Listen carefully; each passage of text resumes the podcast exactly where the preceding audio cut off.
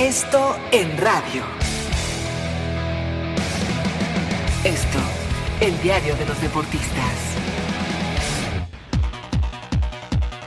Amigos de ABC Radio, los saluda Salvador Aguilera, director del periódico Esto. Oribe Peralta es Chiva, el famoso cepillo regresa al rebaño con el que ya tuvo un paso fugaz en los principios de su carrera y el bombazo rojiblanco ha generado todo tipo de opiniones. Al América ya no le servía, su sequía goleadora era evidente desde hace varios torneos, le falló al equipo hasta en liguillas y su salida fue una buena solución para los azulcremas. El problema es que llega al Guadalajara sin ser realmente una solución para todos los problemas del conjunto tapatío que necesita regresar con urgencia a una liguilla. Sus pésimos dirigentes no dejan de generar polémica y tal vez como apoyo a los chavos que están cargados de presión, Oribe puede ser un buen consejero, pero no da para más a sus 35 años y perseguido ya por las lesiones.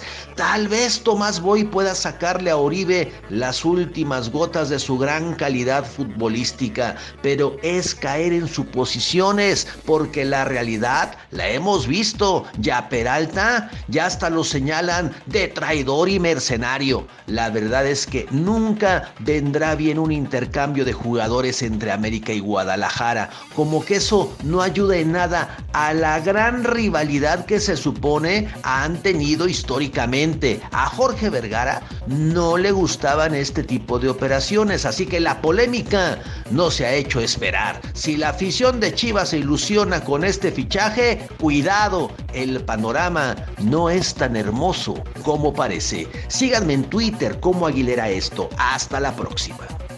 Esto en radio. Esto el diario de los deportistas.